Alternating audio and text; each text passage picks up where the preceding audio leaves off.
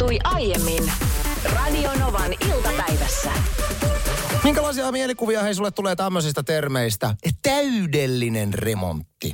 Auto kuin uusi, kuin pakasta revitty. Ne ovat nimittäin niitä termejä, mitä niin Vakman on käyttänyt täällä suorassa valtakunnallisessa radiolähetyksessä siitä, kun teidän vanha ruostekasa Ford Mondeo kävi täydellisessä huollossa. Niin kävi. Kun kaksi päivää tämän täydellisen huollon jälkeen se kuitenkin sammahti keskelle Helsingin keskustaa. No joo, okei. Tässä täydellisessä huollossa ja remontissa meidän auto ihan oikeasti laitettiin siis, siis niin, niin hyvään kuntoon kuin olla ja voi mm. vaan, paitsi.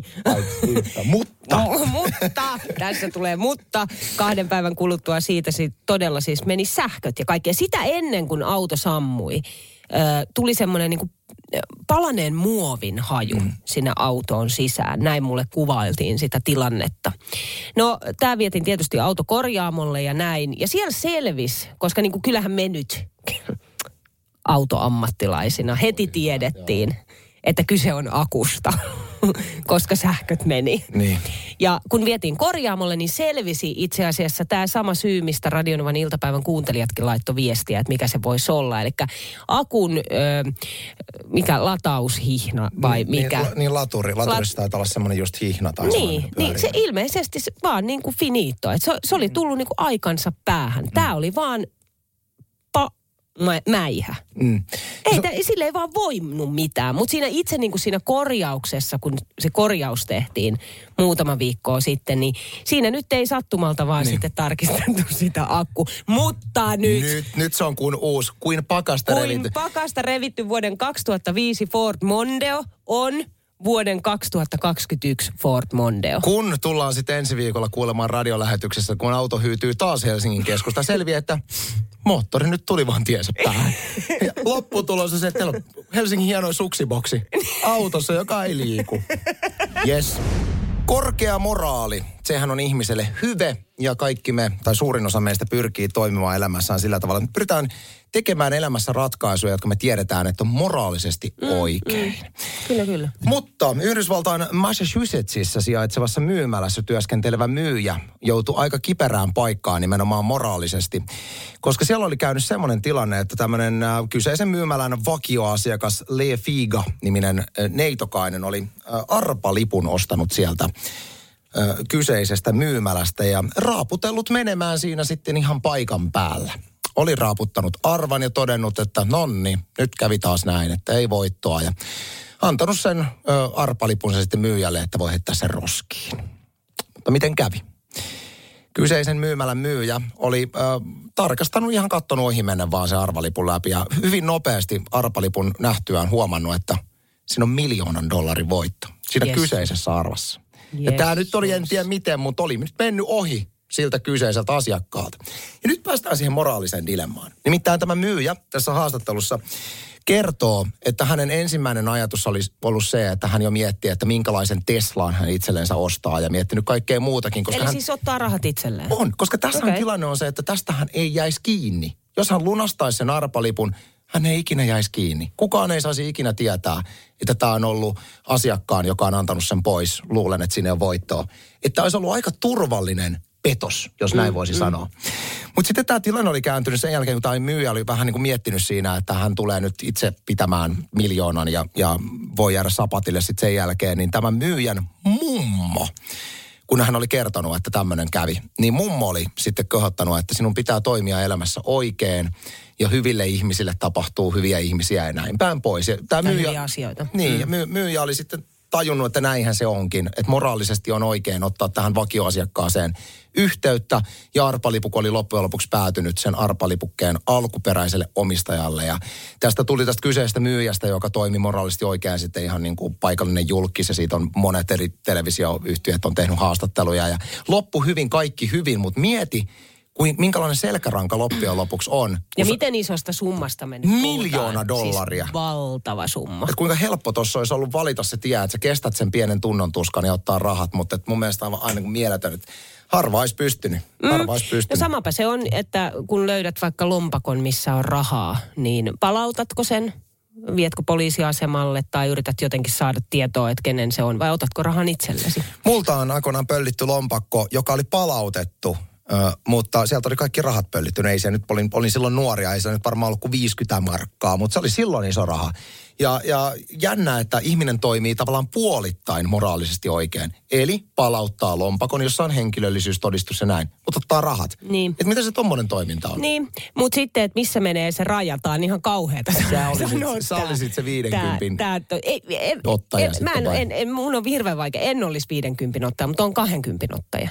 On ihan poikani kanssa Jos ei, nähnyt. se, niin jos ei se ole lompakossa, jos on Mä oon nähnyt, le, le, niin se ei ollut Niin. lompakossa. Se oli setelinä lattialla ja poikani sen huomasi ja minä sitten siinä sipsuttamaan siihen kauniilla balettiaskelilla nopeasti äh, raha taskuun ja lähdettiin pois. Mutta totta kai.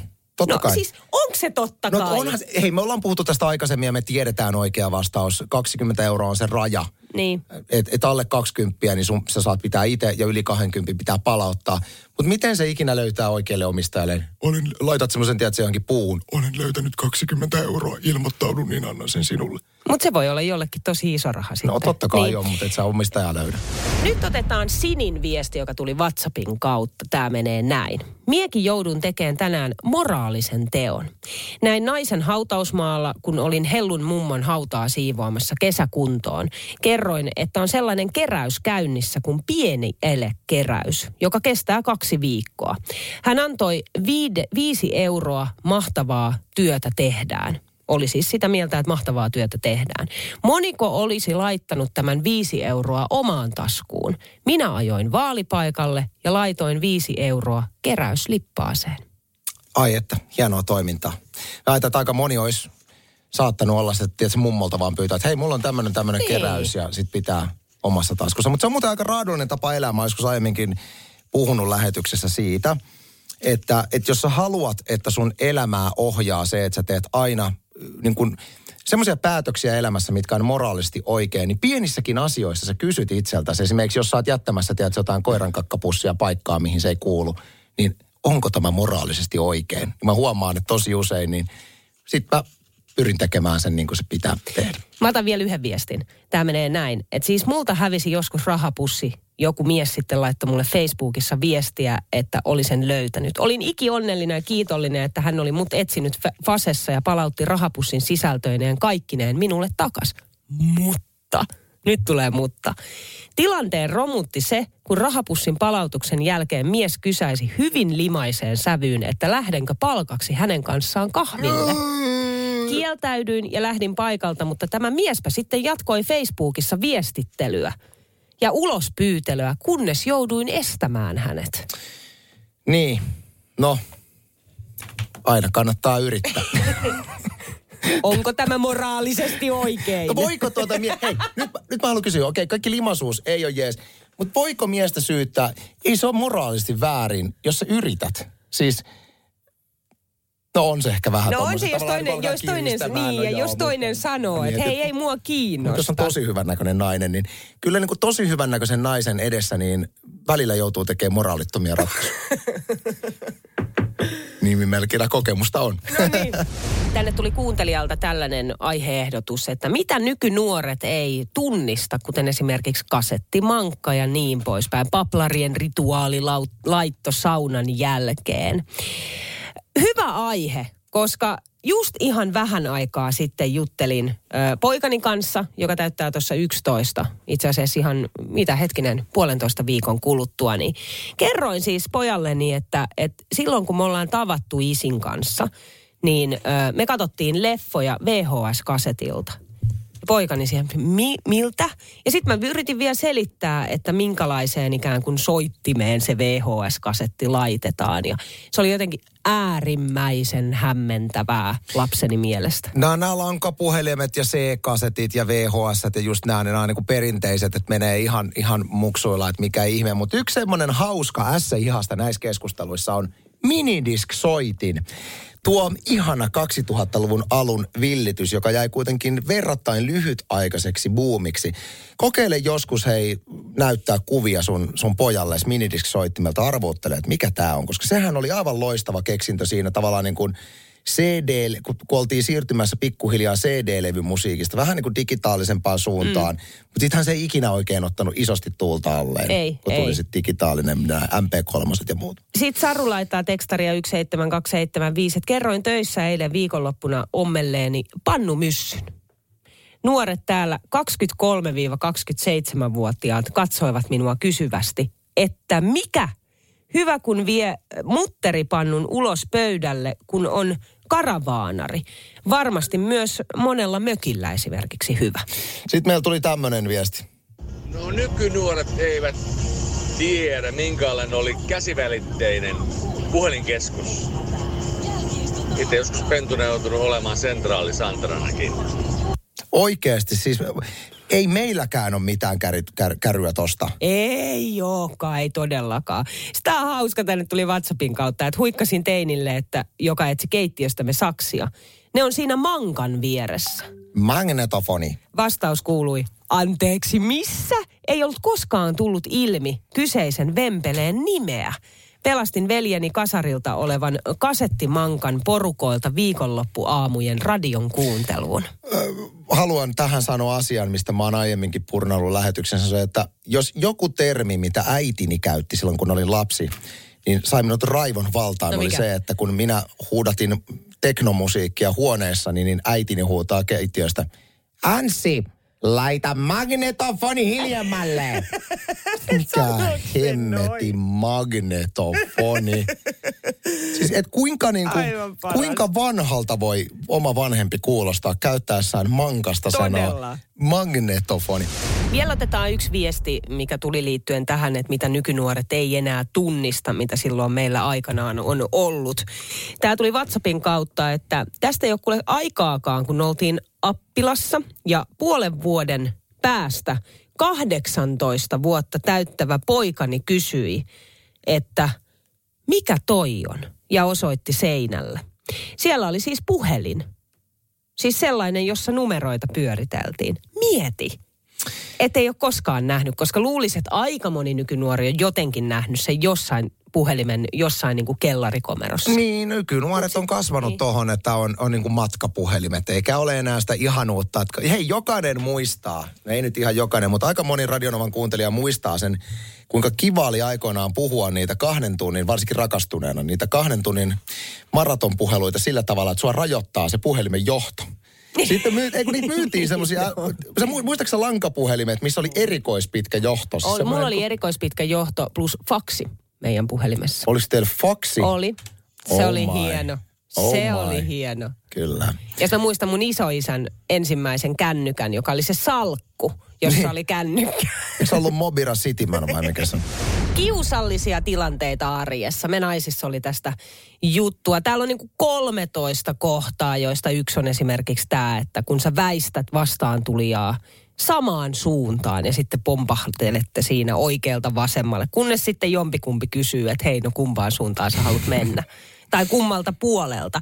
Mutta nämä on hauskoja nämä listan kohdat. Ö, yksi on esimerkiksi, että kun sä oot syntymäpäiväsankari, tämä ei ole muuten hei kaikille sitten, mutta mä pystyn samaistumaan tähän. Kun sä oot syntymäpäiväsankari ja muut laulavat sinulle onnittelulaulun. Niin. Toi on kyllä ihmistyyppi kysymys, joo, koska jotkuhan suorastaan niin kuin, tiedätkö, nauttii vaan siitä, että saa Niin huomiota, nauttii. mutta sitten ehkä tämmöiset niin kuin minun kaltaiset introvertit, niin kaikki tommonen ke- keskipisteenä oleminen, niin se tuntuu aina vähän vaivahduttaa. Joo, mulla on ihan tismalleen sama. No tämä ei ole mun mielestä ollenkaan taas sitten hississä seisominen tuntemattoman kanssa. Musta se on jotenkin, en mä tiedä tänä päivänä. Se on varmaan se, että kun meillä on kännykät, tänä päivänä jo- jotenkin sä oot kuitenkin koko aika siinä kännykällä sitten. Mä ymmärrän ton, koska mulla on ehkä semmoinen, että mä oon semmoinen, että mulla on tosi usein niin kuin pakottava tarve avata keskustelu. Jos on hiljasta, niin mä usein avaan keskustelua hississä, jos mä oon niin. Se on vaivaannuttava, jos toinen ei ole keskusteluhaluinen. Ja, ja, Ja minä olen jo avannut keskustelun. Käy usein. Joo, tai sä avaat keskustelun siinä kohtaa, kun se toinen jää jo pois sieltä Mm. hissistä. Sitten on tällainen kohta, että ne viimeiset sekunnit videopuhelussa, kun kaikki ovat jo hyvästelleet toisensa. Ei vitsi, Onko on tuttu nyt- tilanne? No, on niin tuttua. On, koska se on aina se, siis tämä on niin kuin melkein joka päivä se, että no niin ja kiitos ei palaverista. Sitten sä alat etsiä sitä punaista luurinkuvaa sieltä ja sitten se niin kuin just se, että tavallaan kun siinä on just ne viimeiset sekunnit, kun sä yrität häslätä sen niin kuin sulkemisen kanssa, niin se on jännä tunne, kun eihän sitä pitäisi niin kuin nolostella, mutta että jotain Ei. siinä on. Ja sitten siinä tulee se moi moi moi moi. Moi moi moi moi moi moi Sit sä moi. saa sitä kiinni. Otetaan vielä pari. Auton parkkeeraaminen siten, että joku seisoo vieressä. toi, riippuu, par, toi riippuu parkkeeraustaidosta. Jos Ei. sä ihan ässä vetään taskuun, niin ei ole mitään hätää. No mä en oo. Siis mä vihaan taskuparkkeeraamista ja anna olla, jos siinä on joku tuijottamassa. Vaikka ei tuijottaiskin, niin mä tunnen sen läsnäolon, niin mä epäonnistun siis vielä pahemmin. Niina Bakman tarvii semmoisen Helsinki-Vantaan kiitotie numero ykkösen pituisen tilan. Arvin. Tai sitten mä soitan Lorelle, tuutko taskuparkkeeraa. Sitten otetaan vielä yksi. Liikennevaloissa odottelu muiden jalankulkijoiden kanssa, vaikka mistään ei tuu autoa. Ei siinä, että siinä olisi iso ryhmä ihmisiä, mutta se, että jos teitä on kaksi Mm. Ja mistään ei tuu autoa. Mä lähden kyllä aina ylittämään punaisiakin päin, paitsi en tietenkään ikinä tilanteessa, jos, jos on lapsia siinä. Silloinhan Ei, ei, joo, voi sama. näyttää huono esimerkki. Mutta jännä, että ei, ei tullut sulla tuosta listasta tämä, joka on tämmöinen taas niin kuin ihan todella tyhmä tilanne ja, ja se tavallaan nolouden tunne, miksi edes tulee, mutta se vaan tulee. Tämä tilanne, että sä oot hyvästellyt kaikki ihmiset työpaikalla, että hei, hei, hei, nähdään huomenna. Sä huomaat, että avaimet jäi työpöydälle. Sitten sä, lähdet, sä palaat hakemaan avaimia joo. ja sä joudut niin kuin hyvästelemään ihmiset uudestaan. Siinä on joku juttu, mitä mä vihaan On. siitä. Tiedät, sä, että sä oot tavallaan, sä oot klousannut sen tilanteen, niin sä joudut palaamaan siihen. Ja klousaan sen kenties ehkä uudelleen. Just niin. Nana laittoi tänne tekstaria 17275, että kiusallista on esimerkiksi aloittaa puheen aina toisen kanssa samaan aikaan. Eikä millään odotteluista huolimatta sopivaa rytmiä löydy. Sitten millään. Tosi kiusallista on myös syyttää omaa miestään jonkin tavaran katoamisesta ja sitten löytääkin sen itse jostain omasta jemmasta. Toi tapahtuu meillä himassa aika usein. Meidän kuuntelija heiti tuossa ehdotuksen aiheesta kertoa, että miten köyhästi meidän kuuntelijat on. Ja nyt nimenomaan voi kertoa storia meidän suuntaan siitä, että kuinka pienellä budjetilla on onnistuttu järjestämään häät. Ja tämä on varsin mielenkiintoista, koska mä uskon, että idea ja ajatushan on häissäkin aina se tärkein ja ei se aina vaadi mitään kymmenien tuhansia budjetteja, että, että saa Ei, niinku kelvot tietenkään. häät järjestettyä. Tänne tuli tällainen WhatsApp-viesti, numero on plus 358 108 06000, että puolison kanssa mentiin pikkubudjetilla naimisiin. Sormukset molemmille oli yhteensä alle 100 euroa. Maistraatissa mentiin ja paikalla oli yksi kaveri ja yksi sisko. Hääkuva otettiin maistraatin ulkopuolella vanhan Nissanin konepellillä seisten, kahvit käyteen kahvilassa nappaamassa, muuten ei juhlistettu ja kaiverrettu, äh, kaiverrukset teke, tekemättä vielä, mutta liitto on kestänyt jo kolme vuotta. Perus homohäät. Mun mielestä tämä on niinku, mä tykkään tästä ajatuksesta. Tämä sopii Ja hei, sitten tässä on vielä kuva heidän hääkuvasta, kun he seisoo tuossa Nissanin konepellillä kahdestaan käsi kädessä. Tyylikäs, tyylikäs pariskunta. Mä tykkään tästä ja tämä sopii erityisesti silloin, jos naimisiin menee pariskunta, jolla molemmilla on nimenomaan samankaltainen ajatus siitä, Totta että ei tarvitse tehdä tästä mitään isoa numeroa, mutta usein se on se, että, että toinen haluaa perinteiset mm. isommat häät ja haluaa, että siellä on se perinteinen kaava, että ehkä kenties kirkko ja vähintään sitten tämmöinen hääjuhla, mihin tulee sukulaiset.